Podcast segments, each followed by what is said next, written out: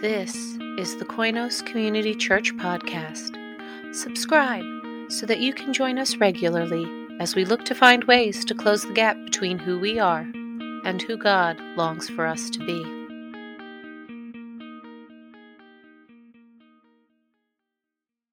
So, if you want to follow Eli's lead, he, ha- he knows exactly where he wants to sit.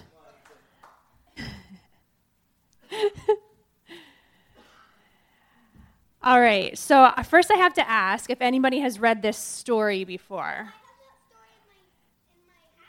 Okay, so you're not going to give away any spoilers, right? Okay, no spoilers. All right. Um, have you ever read this? Okay. All right, so just a little rule, right? When you read a story, um, or someone reads a story to you that you've already read, you're not going to give any spoilers, right? So you're going to pretend you read it for the first time, right? Okay. All right, so this story is called We Don't Eat Our Classmates. I thought it would be a good story uh, since we're getting ready for school here in a little bit, right? You excited to go back to. S-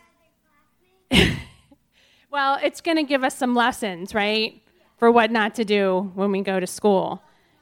In, in a few, right, to not eat your classmates, right, exactly.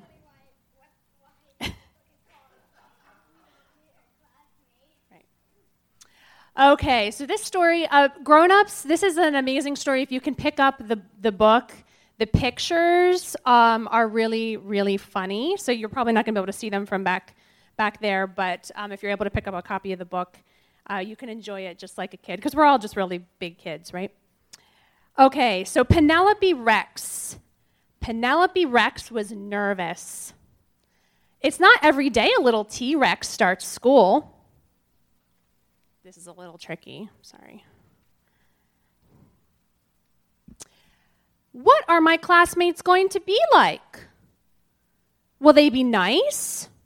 How many teeth will they have? This was very important.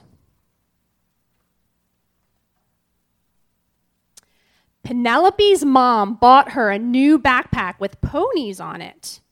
Ponies were Penelope's favorite because ponies are delicious. Penelope's dad packed her a lunch of 300 tuna sandwiches and one apple juice. I know, I was thinking the same thing. Finally, the big day came, and Penelope Rex was very surprised to find out that all of her classmates were children. Children. So, she ate them because children are delicious. Penelope Rex, said Mrs. Noodleman, we don't eat our classmates. Please spit them out at once. So she did. It was not the best way to start school. Still, Penelope was determined to have a good first day. She tried hard to make friends at recess. She finger painted some of her best work. She even saved Griffin Emery a seat at lunch. You can sit here. She's pointing to her plate, in case you can't see. Penelope started to notice everyone was making friends except for her. It was lonely. When she got home, her dad asked her about the first day of school. I didn't make any friends, Penelope cried. None of the children wanted to play with me. Penelope Rex, her father said, Did you eat your classmates? Well, maybe sort of just a little bit. Sometimes it's hard to make friends, said her dad, especially if you eat them. You see, Penelope, children are just the same as us on the inside just tastier. That gave Penelope a lot to think about. The next day, Penelope tried really hard, but poor Penelope, she could not stop herself from eating her classmates. Mrs. Noodleman, Penelope ate William Amato again, and they were all afraid of her.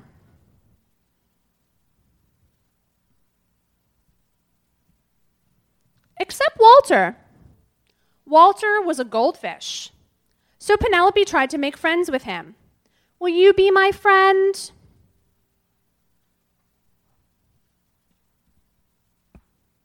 Chomp.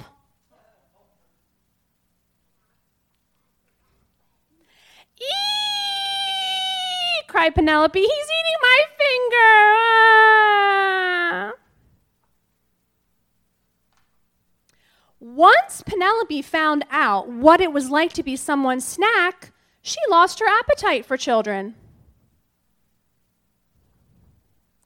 She stopped eating her classmates, even when Cece Woodman, Woodman spilled barbecue sauce all over herself. And soon, Penelope made friends. Found you. Want a brownie? I helped make them. Now, even when children look especially delicious, she, she peeks at Walter and remembers what it's like when someone tries to eat you.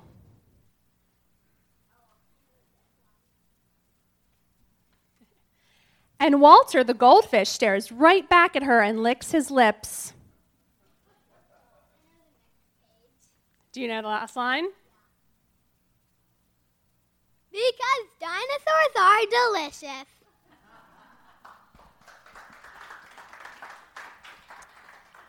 Okay, so this is a silly story, right? Does anything surprise you about this story? Any, did anything surprising happen? You've already read it. But the first time you read it, did anything surprise you? Okay, let's ask a different question. I like to ask my students um, do any of the characters do anything surprising? What do you think? Who did something surprising? Penelope. What does Penelope do that's surprising? Uh, eats the children. But she's a dinosaur, right? Wouldn't you kind of expect her to eat the children? I don't know. what do you think, Zoe? The goldfish eating Penelope. Yes, the goldfish eating Penelope, right? Or biting her, right? Why? That's surprising because she's a goldfish, right? Um, does anyone, is anyone surprised? I'm going to come back to that. Is anyone surprised by the teacher? Are you surprised by the teacher, Eli? What Co- surprises you? That she's that she's not that mad. She just says now, Penelope, we don't eat the ch- other classmates, right? Um, so what does what does Penelope learn, Zoe? Not to eat her classmates. Yeah, she learns something called empathy, right? What is it like when someone else does something to you that you don't want them to do, right? So if she wants to make friends, she has to treat others like she would want to be treated, right? And not eat them in this case, right? I think the teacher is also surprising, Eli, because, um, like you said, she didn't really, she just wasn't really too upset. She just said, hey, don't do that, right? And I think about how Jesus is with us, how God is with us, right? Sometimes we keep making mistakes over and over again, um, but sometimes God just gently tells us, oh, that's, you know, that's not quite right, right? And we keep trying, and God keeps loving us, right? Until we get it right. All right, thank you guys. Um, Miss Alana is in the back if you'd like to hang out with her. She has a craft, I believe, and some things for you to do back there. Somewhere back there.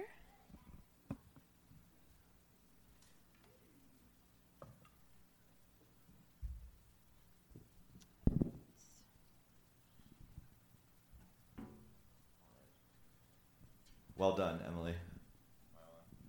Am I on? Yeah, I'm on. All right. Good work. Good work. So, hello again. Um, we were here last week. Obviously, this is Emily. Let's give her a round of applause. Bringing out the teacher skills, reading stories, wonderful stuff. I didn't really practice with the mic and the. That's fine. It's challenging. Um, and I am Dave. Um, we were here last week. We're back. So, and you're back. Sorry. So, wow, that's good. We weren't sure if that was going to happen. Uh, so, yeah, but uh, just going to dive in and get started. So last week, I think many of you were here. We talked about stories. Uh, we talked about God's story. So we're not going to rehash the entire thing. You can go listen to the podcast if you want to. I've been told I talk very loud, so I apologize for that. Uh, but the big story is the one, like the big story is the one that we say God is telling throughout Scripture. And that big story is the story that if we wanted to, we could summarize it in four kind of points. Creation, in the beginning, God creates. Humanity rebels, the fall, sin, brokenness, all that. Uh, from that, God works to redeem, uh, bring redemption, ultimately through Jesus. And then looking ahead, one day there will be the full restoration where God um, removes all suffering and evil and, and, fin- and finishes the story, I guess you could say. We also mentioned last week that this big story has a place for every other story. One uh, line that I like to use and I come back to frequently is that all truth is God's truth. So wherever we find truth, whether in a song, children's book, wherever it may be, that truth is not something to be scared of, but it can be something that points us to, to God. So this week we're going to kind of nerd out a little bit because we both like to read books and we read very different books. So we're going to talk about some of our favorite stories, and uh, in that we're going to look at these three questions, which we mentioned last week. Uh, what do these stories tell us about ourselves? What do they tell us about other people? And what do they tell us about the world? So we're not going to necessarily answer every one of those three questions for every story because we would be here for a while, and I'm not paying Alana enough. I'm not paying her anything to uh, be back there with the kids that long. So, uh, but we're going to talk about different books, and we really, we really want to imagine that um, we're just kind of sitting in our living room chatting about uh, the books we're reading, conversations we have anyway. Just you all get to be a part of that. So, uh, before we get into that, though, I just want to bring in two scriptures to kind of center us and as a jumping off point. The first one comes from 2 Timothy chapter 4 verse 13. This is Paul writing and he writes, "When you come, you being presumably Timothy, uh, bring the cloak that I left with Carpus at Troas. He wants his coat back. Can't blame him for that. And my scrolls, especially the parchments." So Paul was someone who liked to read, and I like to imagine Paul sitting with his friends, um, riffing on the latest scroll or parchment idea he found in that book. He wants his books, basically. Uh, the Roman orator Cicero once said that a room without books is like a body without a soul, and I think Paul would have agreed. Uh, one text that Paul may have read frequently or known well, uh, and this is the other scripture I want to share, is Ecclesiastes chapter 3, verses 1 to 8. And this is probably familiar to you if you like uh, classic rock music, but I'm going to go ahead and read it. For everything there is a season, a time for every activity under heaven, a time to be born and a time to die a time to plant and a time to harvest, a time to kill and a time to heal, a time to tear down and a time to build up, a time to cry and a time to laugh, a time to grieve and a time to dance, a time to scatter stones and a time to gather stones, a time to embrace and a time to turn away, a time to search and a time to quit searching, a time to keep and a time to throw away, a time to tear and a time to mend, a time to be quiet and a time to speak a time to love and a time to hate, a time for war and a time for peace. So that's obviously very poetic, uh, and I think this scripture demonstrates a lot of the emotions and experiences that we all, I mean, there's a time for them all. We go through these things in our lives. But at the same time, on another level, I think these are emotions and experiences and things that happen that can be felt through entering uh, the stories that we love. So, with that said, without further ado, Emily. What's a book that you've been reading recently? I have that song in my head now, by the way. You're welcome. Um, I was like, what is he talking about? Oh, yeah. And now I have it. Okay.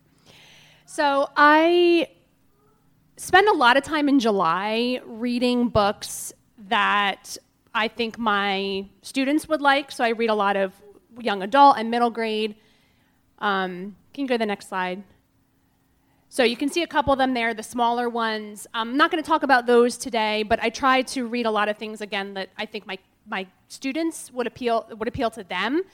But I do read some things for myself. So this one in the middle is the one I'm going to talk about. Uh, for those of you who do not know John Green, he is the author of The Fault in Our Stars. So if you've seen the, the movie or read the, the YA book, um, it is one and the same.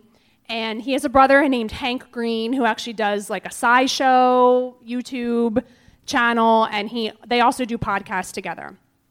So this book uh, started out as a podcast. You can go to the next slide there, then too.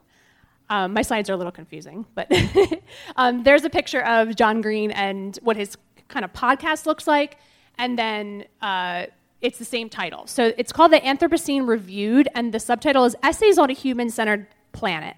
This is a very spiritual book for me to read because it's basically like an ode to life, to earth, to humanity. Again, like I said, he started out this book as a podcast and he talks about the Anthropocene, which is the current geological age. That was a new word for me. And he gives these personal reviews. So he brings himself into these reviews of just things on earth.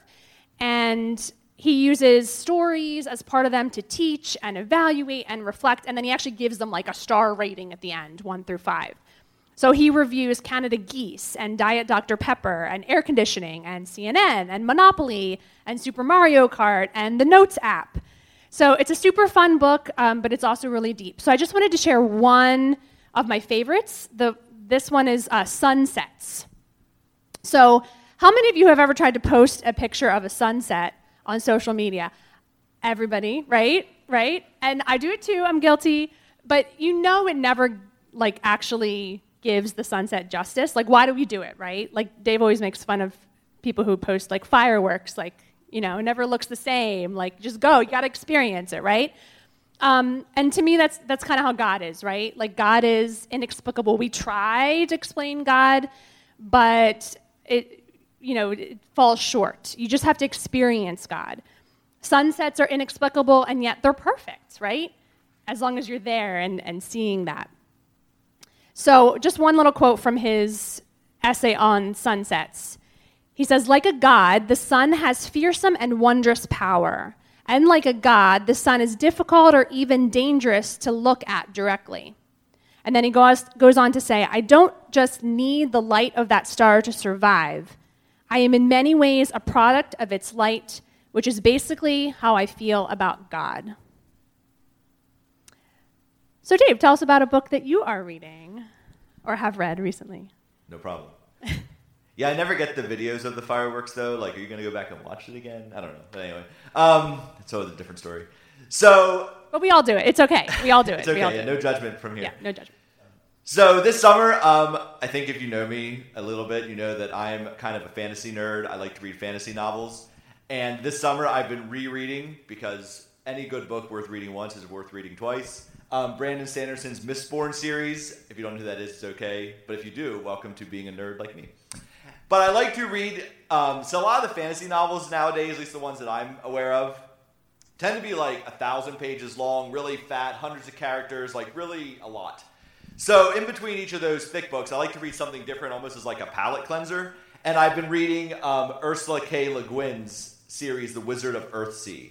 And if you're f- not, well, whether you're familiar or not, but back in like the 60s and 70s would kind of be the classic era of fantasy. This is your J.R. Tolkien, Lord of the Rings, um, C.S. Lewis, Chronicles of Narnia, um, A Wrinkle in Time by Madeleine L'Engle. And in that group, sometimes put as Ursula K. Le Guin. But I had never read her books before, so I thought now is a good time as any to dive in. And I really appreciate these books because, again, they're much shorter 120, 150 pages, uh, and they're very character driven. There's maybe two or three characters in each of the books who you really get to know in a deep way. So, in the third book, The Farthest Shore, the one I want to just talk briefly about this morning, uh, there's Ged, G E D, who in the first book is a young wizard who goes off to like wizard school. Makes me think that Harry Potter stole the idea um, from this book, but that's all the story. Uh, and then in the third book, so in the first book he's a young wizard just starting out, uh, kind of like Harry Potter. In the third book, he has become the wise old sage, the Dumbledore character, I guess you could say. And then in the third book, he's joined by a prince in exile named Arren, or Aaron. I'm not really sure how to pronounce it. But these two characters go on a quest to figure out why magic is disappearing from their world. And it's not just magic that's disappearing. People are essentially forgetting what it's like to be human. There's one scene where they meet these people who are kind of engage, uh, practicing a sort of ritual dance or a ritual song, something that's been a tradition in their culture. But then everybody just like forgets this this ritualistic song uh, because they're forgetting what it's like to be human. And in the end, Ged and Aaron discover there's this evil wizard who is trying to cheat death and has kind of opened this portal between the world of the living and the world of the dead, and that's caused all the problems. But what they talk about, what Ged talks about, what Ursula K. Le Guin talks about, author character, however you want to put it, uh, is that it's our knowledge of death, the fact that we know we're going to die someday, is one of the things that uniquely makes us human. Like I think about my dog Johnny, like he's sitting on the couch right now sleeping. He doesn't reflect on his own mortality like we all at some point do. Like he doesn't think, "Oh my gosh, someday I'm going to die. What have I not experienced?" Like that's just that's unique to humans, right? And Ged has this line where he talks about this. He writes, or he says, uh, "You will die. You will not live forever, nor will any man nor anything. Nothing is immortal." But only to us is given to know that we must die. And that is a great gift, the gift of selfhood. For we have only what we know we must lose, what we are willing to lose. And as I think about one of those questions that we talked asked about, what does this story say about us? It says that we're going to die. Yet, as Christians, our faith is about overcoming death. And I think there's a key difference here between what is going on in the story and what our faith is. There's a difference between overcoming death and avoiding death. Because as Christians, we believe that God became human, and in becoming human, God experienced everything humans experience, including death. So our hope as Christians is not avoiding death, putting it off, hiding from it forever. Our hope as Christians is that we are going to die. That reality is real. We can lament that when it happens. We can mourn those who die who go before us. But our hope is that we have on the other side of that resurrection and new life. So, Emily, What's one of your favorite books of all time? Well, uh, Flowers for Algernon. Has anyone ever read Flowers for Algernon? Are you familiar with the story or the old movie, Charly? Uh, I know when I was in school, I think they had us read kind of like an excerpt from the book. It actually used to be, it started as a story when Daniel Keyes wrote it, it was a short story, and then he turned it into a novel. There was an old movie named Char called Charly, based on Flowers for Algernon, the book or the story. I guess uh, the movie came after the book uh, from the 1960s. And more recently, but I guess not that recent anymore, there was a made-for-TV movie just called Flowers for Algernon, and you can see that in the bottom right corner. The star is Matthew Modine, who some of you may know from Stranger Things. Dun, dun, dun. Yeah. Uh, he's a really good actor. But anyway, so I had a personal connection with the story. It just struck me the first time I, I read it or was exposed to it as a, as a child. And then I must have read it on my own after that. I actually had the opportunity to, there's a play. I think there's actually a musical, but it was kind of a dud but I got to direct the play when I taught high school, uh, my first teaching job. So that was really awesome. And I think I'll tell you the story in a second for those of you who don't know it, uh, most of you. There's a connection for me as a teacher. So there, one of the main characters is a teacher, and Charlie is learning from the, the teacher. And so there's this, this connection for me in that way. Obviously, when I read it, I wasn't a teacher, but I clearly became one. So uh, you can go to the next slide. I'm going to give a little summary. Basically, Charlie undergoes this experiment that has only been done so far with mice, and hence Algernon. Algernon is the mouse. And the experiment is to increase his IQ. So his IQ is in the low 80s, and then just as high as it might go. They're not really sure. But once Charlie becomes smart, he starts to see that things are not really all they're cracked up to be, right? He realizes um, also that Algernon is starting to regress and going back to his original um, intelligence level. And Charlie's just an amazing character, an amazing person because he's able to kind of accept that this is happening. He's able to cultivate uh, a true relationship in the short time that he has um, before he regresses. And um, there's just a lot to love and learn from Charlie. So, some of the, the lessons, and you can go to the next slide whenever. Uh, the first one for me is just love and acceptance. I think we're made to be in relationship with other people. We're made to be loved and to love. And that's all really that Charlie wants. He wants friends, he wants people to be proud of him. So, where do we look for this love and acceptance? Who truly understands us? Do we ever find anyone who truly does? And so, I think in this story, um, Miss Kinnian, Charlie's teacher, and Algernon the mouse reflect Jesus back to me. Uh, Miss Kinnian is, again, the teacher. She longs for those same things. Like, she just wants to be loved, she wants to have a friendship. And she is one of the few people that, or maybe the only person who really accepts Charlie for who he is. No matter what his intelligence level is, she sees him for his heart, for who he is. Algernon also understands Charlie, and I think uh, this is neat because I think that God gives us animals, He gives us creation to care for and to care for us. So I love that, that connection as well. I think, secondly, we're made in God's image, right? In the story, Charlie's seen as this mistake that needs to be fixed, right? He's not smart, and so they need to make him smarter. Um, they need to make him this ideal, this normal, right? He's like this burden. But um, he was made in God's image, right, from, from the beginning. He was always kind, he was always loving, and he was always Charlie. Um, just a little quote this is a quote from the, this, the movie the mind that Charlie says this when he becomes smart and he kind of understands everything, he says, The mind without the heart isn't worth a damn. It's a question of values. We are, meaning like the supposedly smart people, are the morons. We're the ones that don't get it, right? And then the last thing is perspective. Charlie says, I was never normal. I'll still be different. I don't know which is worse to not know what you are and be happy, or to become what you always wanted to be and feel like you're alone. So God created us again for who we are, who we are right? Um, Jesus' love is for everyone. He accepts us how we are. How many times do we try to like change ourselves or try to change other people because they think we think they should be a certain way, right? And then just to to end up, uh, Charlie I think reflects Jesus as well because he is the one that that learns to fully accept and to fully love. And if you don't know what I mean, you have to watch the movie or read the book, find out. So that brings me to your favorite story, Dave, which I think has some connections with Flowers for Algernon, too. No spoilers. All right. Yes. So I want to talk about uh, a book called A Prayer for Owen Meany by John Irving. Uh, so I first read this book when I was in college, so over 20 years ago now, and it immediately became my favorite, one of my favorites of all time.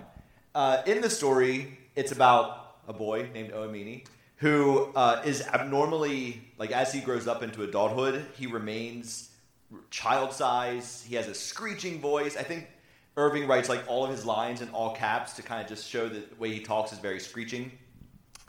So he grows up, and it's the story of his life, and it's told by Owen's childhood friend.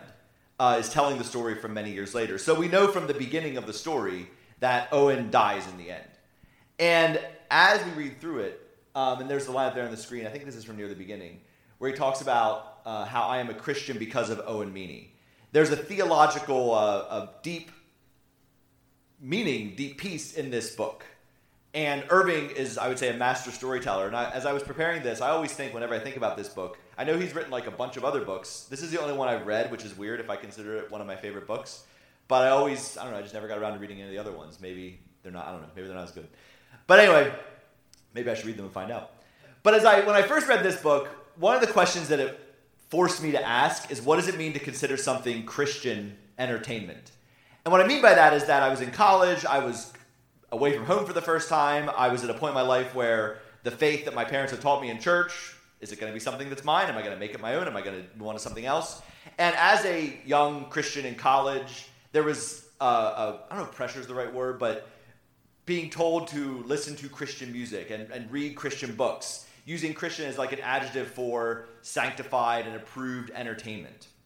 And I remember having read some of these uh, books that were written intentionally as Christian books that you would find in a Christian bookstore. And in retrospect, these books always came across as a sort of propaganda. And what I mean by that is that it was clear in reading them that the authors were more concerned with like preaching at you than telling you a good story. And what I saw in Irving and other writers is that their goal was to tell the good story first.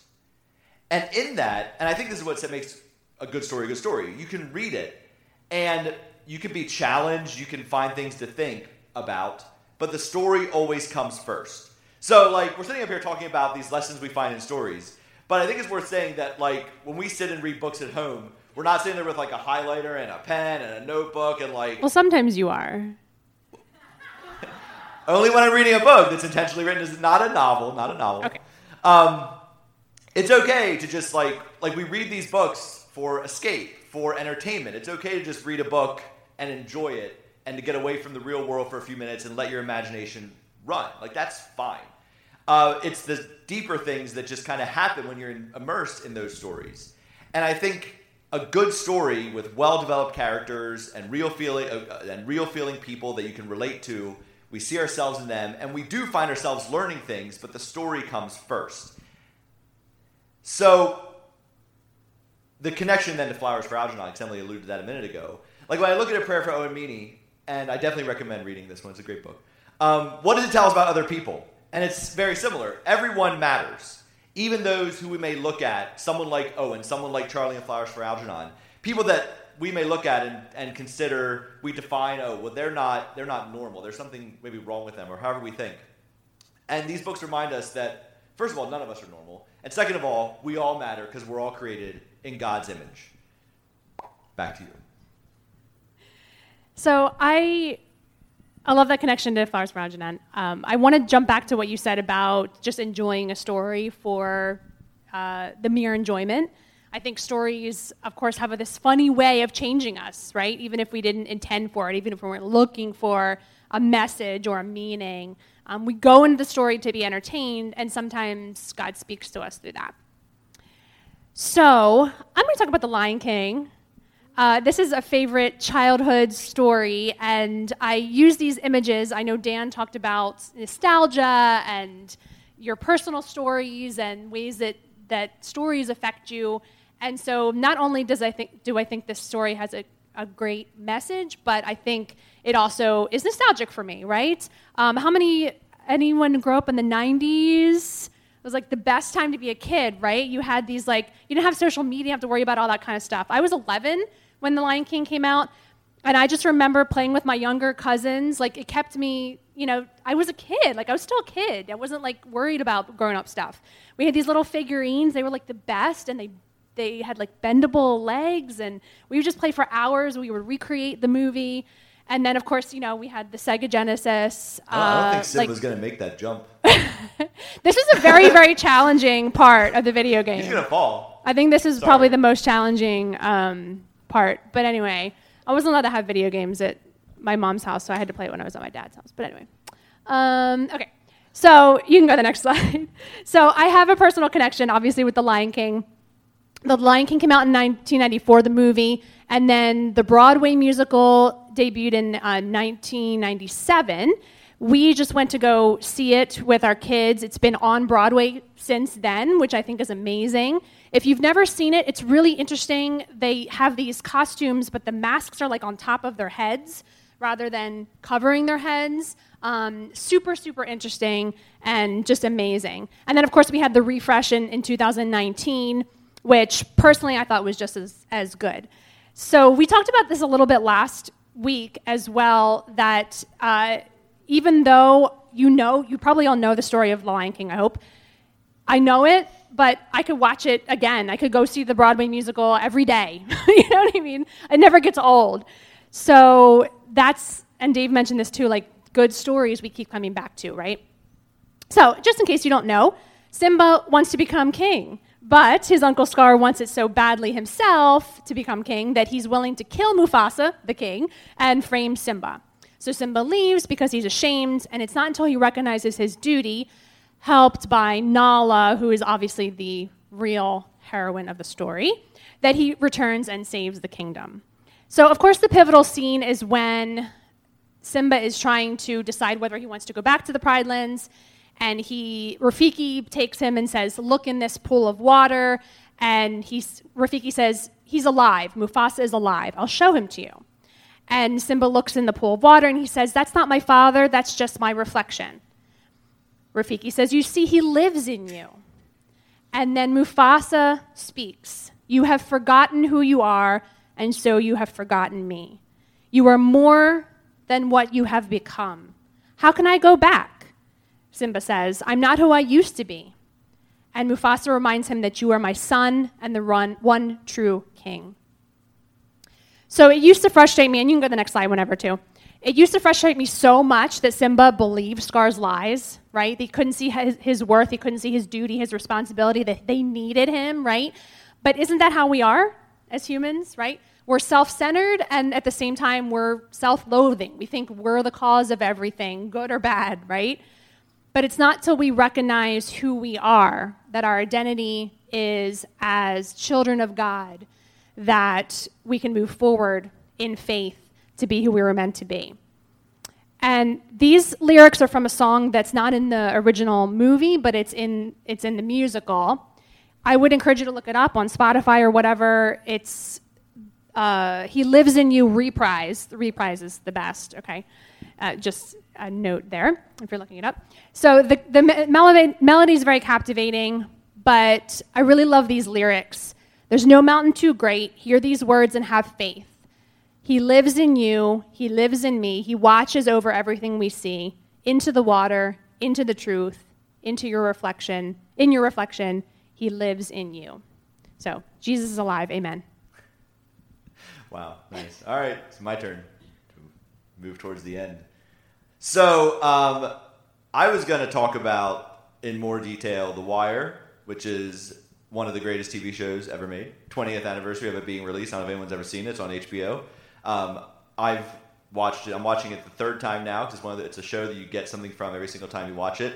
And I was going to talk about it because it's gritty and it's. I've heard people who watch it say it's like realistic because it's cynical and, and like nothing ever changes or gets better. It's a brilliant piece of storytelling. Um, caveat: obviously, there's a lot of violence and language, so if that's not your cup of tea, then don't watch it, or at least don't yell at me. I'm warning you.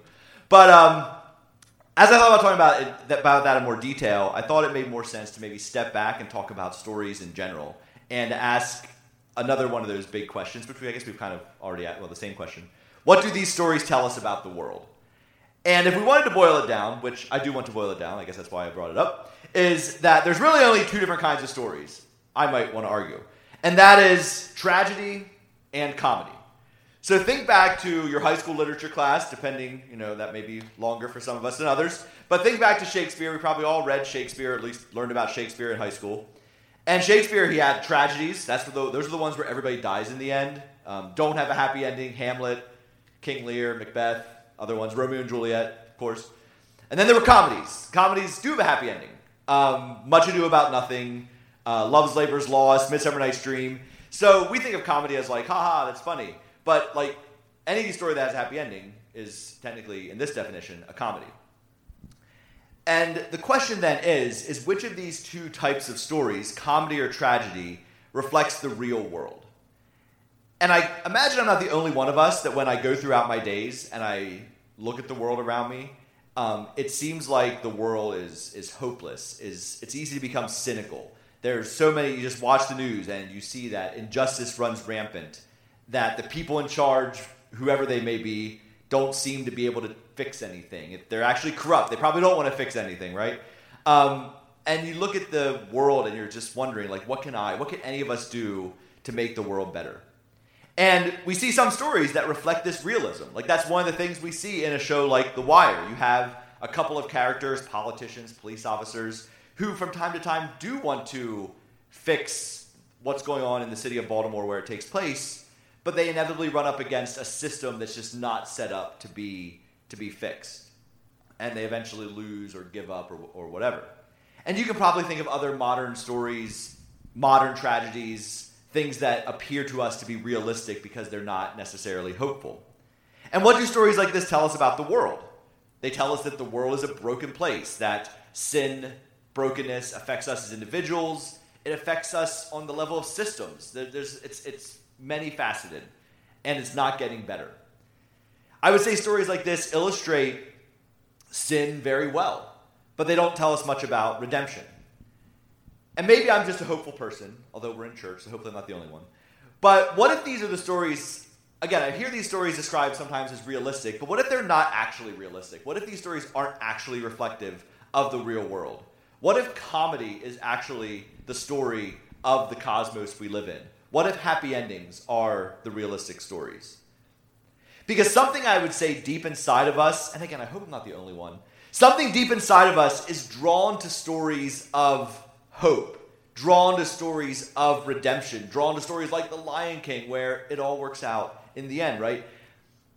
And I really think that the story of redemption, we're drawn to this because that's the actual story of the cosmos. That's God's big story. On the other side of death, there is life. And I think all the best stories, at least the best stories in my opinion, show this. Uh, again, as a nerd, I have to mention J.R. Tolkien, at least I guess once earlier, I mentioned it again. But Tolkien came up with this word, uh, eucatastrophe. So if a catastrophe is when everything goes bad, a eucatastrophe is the moment in a story when things look their worst, but then there's this turn, this twist, and a happy ending comes as if out of nowhere. Uh, Tolkien was a Christian, so he talks about uh, the resurrection of Jesus as the eucatastrophe in history, and every other happy ending kind of points to that to that story. And we see this eucatastrophe, this happy ending idea, this hopeful idea, in many places. Uh, I've been listening to a lot of Bob Dylan recently. Obviously, I'm very late in the game because he's been around since like 70 years ago. Uh, but one of his songs, The Times They Are a Changin', written in 1963, intentionally to create a sort of anthem for the times of change they were living in. Uh, at the end of that song, there's these lines The order is rapidly fading, and the first one now will later be last, for the times they are a changin'. Quoting the words of Jesus there, that the last will be first, the times they are changing, things are getting better. And I think the best stories give us a vision for this better world. So, what do these stories tell us about the world? They tell us that there are forces for good at work, even when it seems like they're not. There's forces for redemption and restoration. What do these stories tell us about others? They tell us that other people have worth and value, that people can change for the better, and that they're created in God's image. We'll put it that way. And then finally, what do they tell us about ourselves? They tell us that we have a place in the story and that we have a challenge, a call to work for good in our little corner of the world. Even if we never see the big picture changes we're hoping for, that we're still called to make a change and that change can happen. So, I guess in wrapping up, um, I would just encourage each of us that when we go throughout this coming week, when we read stories, whether it's in books, watch stories, TV and movies, listen to stories and music, whatever it may be, um, you know, go into these stories to enjoy. You're at the end of a day, tired day. You want to catch the last episode of Stranger Things, which is so long, it's going to take us three days to watch it. You know, whatever you want to do, you go into their story to, to, to escape, and that's fine. But also be aware of maybe what that story is saying about what it means to be a human, what the world is, what others are, um, are meant to be. So I'm going to go ahead and pray for us, and then Dave is going to come up and lead us one more song. Heavenly Father, thank you for being the great author of the greatest story ever. And I pray that you give us eyes to see that even when this world appears to be a broken, messed up place, even when the, the scars and the, the bad guys appear to be winning and, and things don't seem to be getting better, give us hope that you are working and that redemption and restoration are coming. I pray that we would see that in the stories we read and listen to. And I pray that apart from that, that you would move us to be people who are working for change, working for good in our own life stories, and that we would join you in, in writing um, a story that we know is going to end in a positive way, in a happy ending. Thank you for all you've done for us, and in Jesus' name we pray. Amen. Amen. Thanks for listening to the Koinos podcast. If you like what you hear, like, subscribe, and share it. You can connect with us on Instagram and Facebook at Koinos CC and on YouTube at Koinos Community Church. Until next time, be well, do good, and love others.